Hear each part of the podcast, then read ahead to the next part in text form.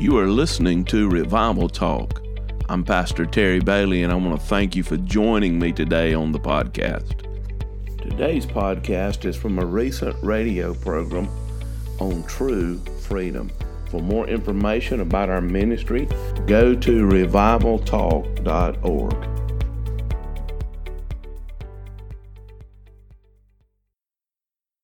Well, good morning and welcome to Spiritual Mind, Spiritual You. I'm Pastor Terry Bailey, and I'm honored to be here with you today. And I want to begin by reading our foundational scripture, which is found in Romans chapter 12.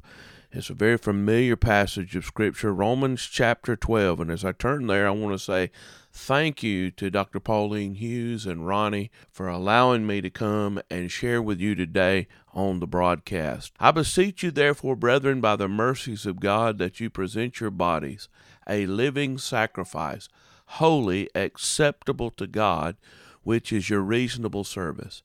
And do not be conformed to this world, but be transformed by the renewing of your mind, that you may prove what is that good and acceptable and perfect will of God. Well, today I want to talk to you for a few minutes about true freedom. Our text is found in Galatians chapter 5, verse 1. Stand fast, therefore, in the liberty by which Christ has made us free, and do not be entangled again with a yoke of bondage. I want you to note that bondage is like a yoke on our backs, on our necks, that keeps us from being free. I like the way this scripture in Galatians 5 1 reads in the New Living Translation. It says, So Christ has truly set us free. Now make sure that you stay free and don't be tied up again in slavery to the law. Just a few days ago, we celebrated our nation's independence on Independence Day, July the 4th. We celebrate our independence from England, and many gathered to watch fireworks, and perhaps you enjoyed your family and your friends, you grilled out, you spent time together. And I had a great day myself. But on July the 4th, 1776, the Continental Congress adopted the Declaration of Independence from England. And our nation has been described as the land of the free and the home of the brave. We have wonderful freedoms, and we must continue to stand vigilant in prayer so that we don't lose the freedoms that we hold so dear. These freedoms could be taken away by a cor- corrupt or controlling government. We thank God for the victories that we've recently won at the Supreme Court last month, especially the overturning of Roe versus Wade. And now we're going to have a battle in the states over uh, abortion. The American Heritage Dictionary defines freedom as the condition of not being in prison or captivity, the condition of being free of restraints, especially the ability to act without control or interference by another or by circumstance, the condition of not being controlled by another nation or political power or political independence. The freedoms that we enjoy and celebrate today came at great cost. Our founding fathers pledged their lives, their fortune, and their honor for the freedom that defines our nation today. And this morning I want to talk about a different kind of freedom. Not just political freedom, and I'm thankful for the freedom of speech, the freedom to be able to preach the gospel today in the airwaves and share with you. And the other freedoms, such as freedom of religion, that are guaranteed to us in the Constitution and in the Bill of Rights. But I want to talk about a different kind of freedom. I want to talk about a freedom that's available to the believer through the blood of the Lord Jesus Christ. Hebrews chapter 9 verse 14 says, "How much more shall the blood of Christ who through the eternal Spirit offered himself without spot to God cleanse your conscience from dead works to serve the living God?" Ephesians 1 7 In him we have redemption through his blood, the forgiveness of sins according to the riches of his grace. In Colossians 1:14 it says in whom we have redemption through his blood, the forgiveness of sins. Jesus died for our freedom. Our text says in Galatians 5:1 stand fast therefore in the liberty by which Christ has made us free and do not be entangled again with the yoke of bondage. The New Living Translation says it this way So Christ has truly set us free. You see, sin ensnares and it seeks to enslave. Romans chapter 6, verse 16. Do you not know that to whom you present yourselves slaves to obey, you are that one slave whom you obey, whether of sin leading to death or of obedience leading to righteousness? One of the lies the enemy will tell you is there is no freedom from the bondage you find yourselves in. You will always have to live as a slave. Sin always seeks to build a throne, an iniquitous throne. You see, we open the door to sin through disobedience. We can open the door to sin into our individual lives, into our family, or into our community as well. And the enemy comes and he sets up a stronghold. Sin always seeks to rule and have dominion. But I love the words of Ephesians chapter 1 verse 20 through 21 which he worked in Christ when he raised him from the dead and seated him at his right hand in the heavenly places, far above all principality and power and might and dominion, and every name that is named, not only in this age, but also in that which is to come. I believe that every believer should live in freedom. Romans 6:14 says sin shall not have dominion over you for you are not under law but under grace. Jesus Christ went to the cross of Calvary so that we might be free free from sin, free from guilt and shame, free from fear, and free from anything that would enslave or bring us into any kind of bondage.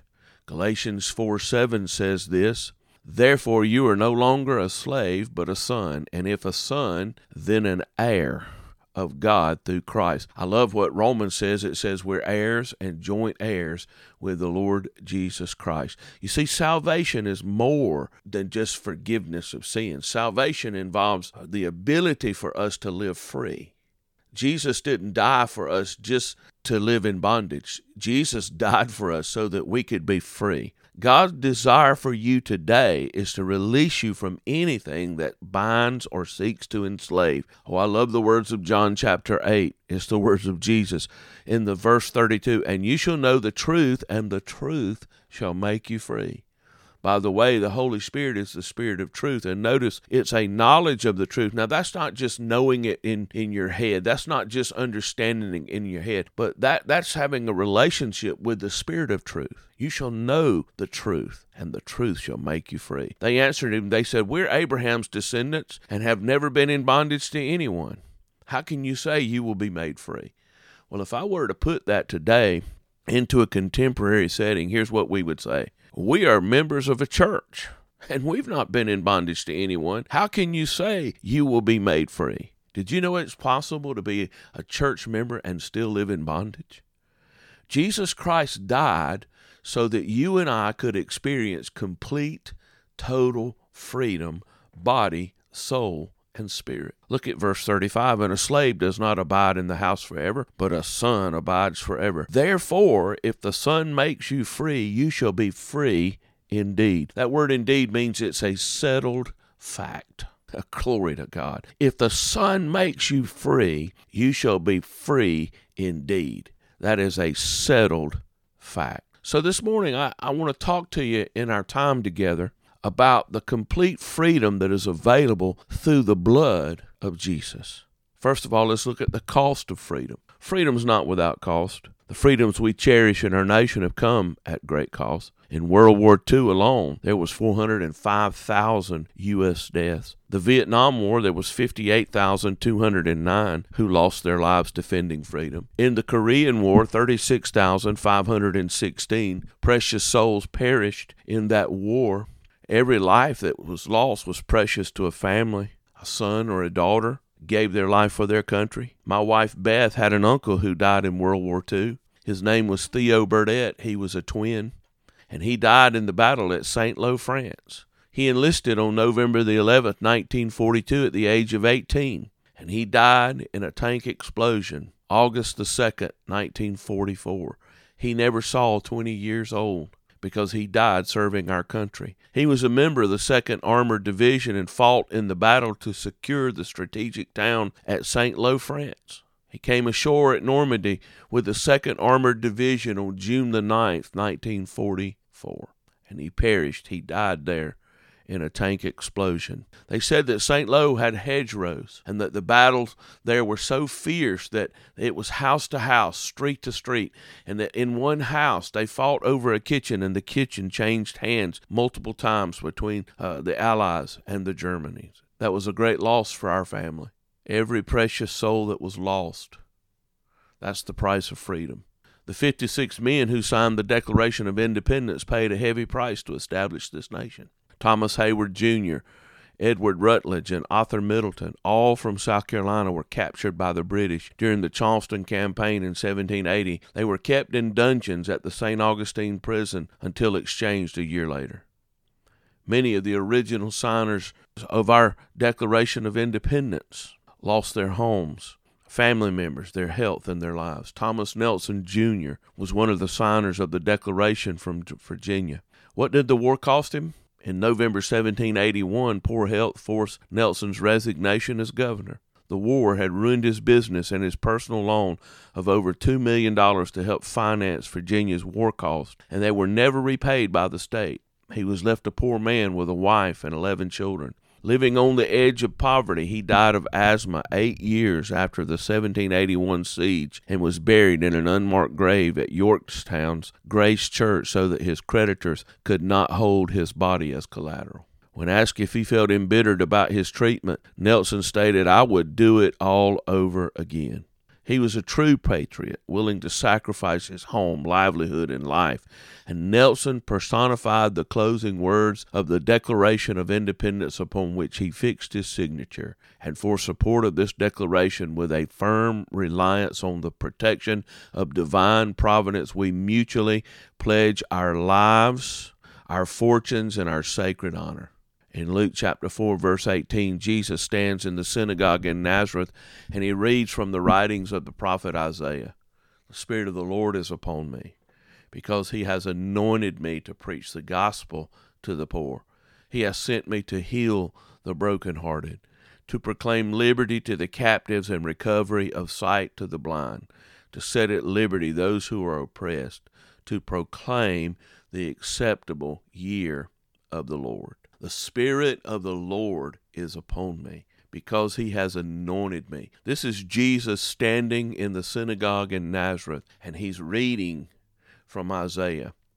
Jesus was anointed. That means he was empowered by the Holy Spirit to preach the gospel to the poor, to heal the broken-hearted, to proclaim liberty to the captives, recovery of sight to the blind, to set at liberty those who are oppressed. Jesus came to bring you into a place of freedom that you can only experience through His grace. This is true freedom, true freedom.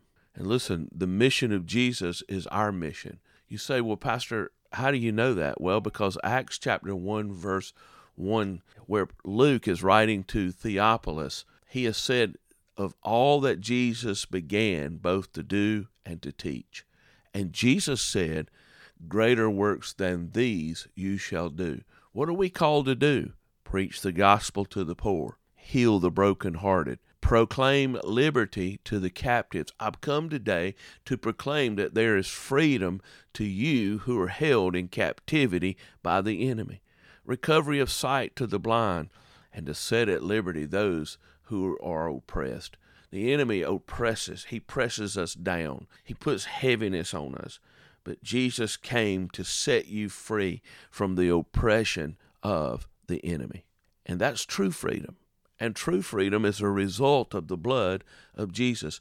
1 Peter chapter 1 verse 18 and 19 says this, knowing that you were not redeemed with corruptible things like silver and gold from your aimless conduct received by tradition from your fathers, but with the precious blood of Christ as of a lamb without blemish and without spot.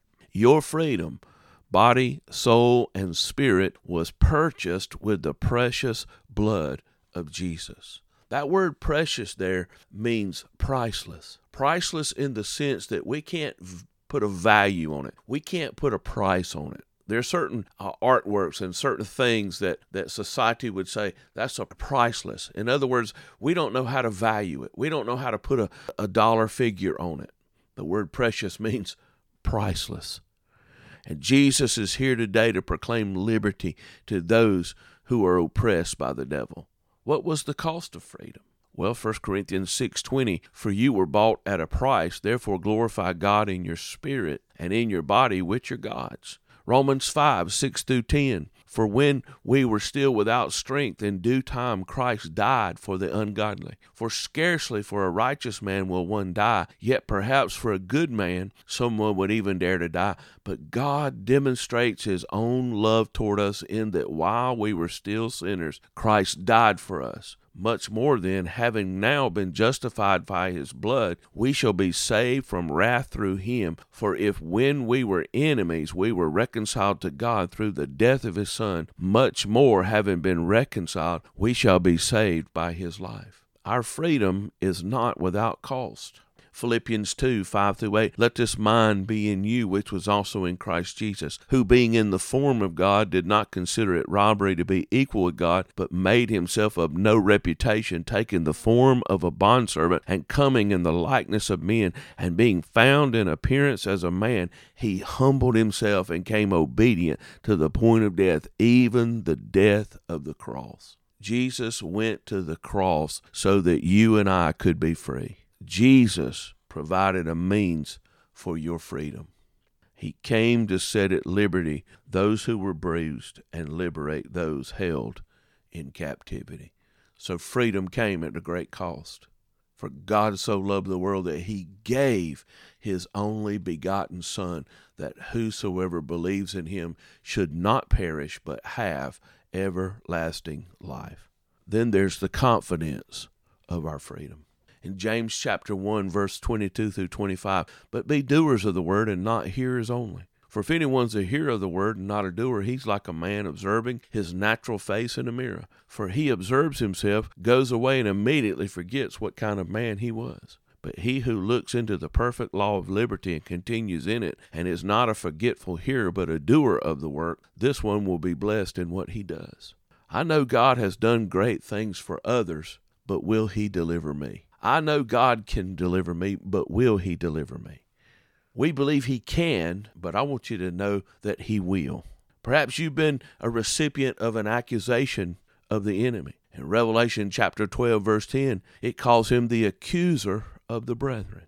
And one of his favorite tactics is to make you feel unworthy of God's grace. To make you feel unworthy of God's grace. I want you to think about that for a moment. The enemy wants you to feel like you're not worthy of God's redemption. You're not worthy of the freedom that's available through the Lord Jesus Christ. You're not worthy to receive all that God has for you. But I have good news today. Jesus said he's a liar and the father of lies. So anything the enemy is speaking to you is a lie. You are valuable to God. You have value to the Father in heaven in Matthew chapter 10, verse 29 through 31, listen to what it says Are not two sparrows sold for a copper coin? And not one of them falls to the ground apart from your Father's will, but the very hairs of your head are all numbered. Do not fear, therefore, you are, have more value than many sparrows. How do I know that Jesus will set me free? Well, Proverbs 14:26 says in the fear of the Lord there is strong confidence and his children will have a place of refuge. Ephesians 3:12 in whom we have boldness and access with confidence through faith in him. 1 John 5:14 Now this is the confidence that we have in him that if we ask anything according to his will he hears us. The blood of Jesus provides access. We have access to our creator through the sacrifice of Calvary. Jesus himself is the ultimate once for all blood sacrifice who has opened the way boldly to approach Father God and confidently live in his presence in Hebrews chapter 4, verse 14, seeing then that we have a great high priest who's passed through the heavens, Jesus the Son of God, let us hold fast our confession. For we do not have a high priest who cannot sympathize with our weaknesses, but was in all points tempted as we are yet without sin. Let us therefore come boldly to the throne of grace, that we may obtain mercy and find grace to help in the time of need. We can come boldly today before the throne of grace that we may obtain mercy and find grace to help in the time of need. The blood of Jesus provides access to God through prayer. Bailey Smith, a wonderful evangelist, writes He said, First of all, nothing but the blood of Jesus can give you confidence in prayer. Let the Muslim try to pray, and he cannot, for there is no one who will hear. Let the Hindu pray. Let the Buddhist pray. There is no one to hear. Unless you go through the blood that was offered on the Christ, you have no access to the Father. So we have confidence in His ability to not only set us free, but to empower us to live in freedom. 2 Corinthians 3:16 Now the Lord is the Spirit, and where the Spirit of the Lord is, there is liberty. There's a song titled The Blood of Jesus Speaks for Me. The blood of Jesus speaks for me. I want to give you the words to that song. It's a powerful song, and I just want to share with you this beautiful words of this song. It was written by David Moffitt and Travis uh, Cottrell, and here's what the lyrics say: My heart can barely take it. He pardons all my guilty stains. Surrender all my shame to Him. He breaks the curse of every chain. My sin is great, but greater still, the boundless grace his heart reveals. A mercy deeper than the sea, the blood of Jesus speaks for me. Oh, the blood of Jesus speaks for us today. The blood of Jesus speaks for us today. Hallelujah. You can have confidence in God today because the blood of Jesus speaks for you. A 12 year old accidentally killed one of his father's geese by throwing a stone. And figuring that his parents wouldn't notice one of the 24 gone, he buried it. But his sister saw his crime and said, I saw what you did, and if you don't wash the dishes for me, I'll tell Mom. The boy did the dishes for days, and one day the boy said, I'm not doing them any longer, you do them. And his sister said, I'll tell Mom. The boy replied, I already told her, and she forgave me. I'm free again. Well, I want to tell you, Jesus Christ has the ability to set us free. And in our last minutes together, let me talk to you thirdly about the conditions of freedom. We talked about the cost of our freedoms. We talked about the confidence and the ability of Jesus Christ to set us free. But now let's talk about the conditions of our freedom. Throughout the ages, men and women have asked the question, What must I do to be saved? In Philippians chapter 16, in verse 30, the Philippian jailer, after an earthquake that night when Paul and Silas prayed in the prison, he cried out, and here's what he said Sirs, what must I do to be saved? And we know it was a revival in the prison because none of the prisoners left. And the jailer was going to commit suicide and kill himself because he knew he would have consequences that he would have to face if he wasn't careful. But here's what he says He says, Sirs, Paul says, Do yourself no harm, for we are all here. And he cries out and he says, Sirs, what must I do to be saved? A lot of people are asking that same question today. What must I do to be saved? What must I do to find Jesus in my life? How can I embrace this freedom that is available? Well, Jesus issues an invitation in Matthew chapter 11, beginning in verse 28. Come to me, all you who labor and are heavy laden, and I'll give you rest. Take my yoke upon you and learn from me, for I am gentle and lowly in heart, and you will find rest for your souls, for my yoke is easy and my burden is light. What must I do to enter into this freedom that Jesus purchased for me at Calvary? How do I enter into this freedom? I surrender all. I surrender all. There's a beautiful song that we've sung for many years in the church. All to Jesus I surrender. All to Jesus I surrender. I enter into this freedom by surrendering my whole being. I, we surrender everything body, soul, and spirit. I surrender all. That word all there means all. How often have we sang that chorus? How often have we sing that and we really have areas of our life that we've not surrendered to Him that stay in bondage? Listen to the words of Jesus in Matthew chapter 16, verse 24 through 25. Then Jesus said to his disciples, If anyone desires to come after me, let him deny himself, take up his cross, and follow me. For whoever desires to save his life will lose it, but whoever loses his life for my sake will find it. Are you ready to live in complete freedom? The Bible says, All who call on the name of the Lord shall be saved. Father, I thank you for the privilege I've had today to share with God's people and with those who've listened by the medium of radio. We thank you for this radio station and we bless those, Lord, who are working there and who are allowing us to be on the air preaching that there is true freedom through the name of the Lord Jesus Christ. And I pray, Lord, that these words that have been spoken today will fall on good ground and bring forth a harvest in its time. In Jesus' name we ask and we pray.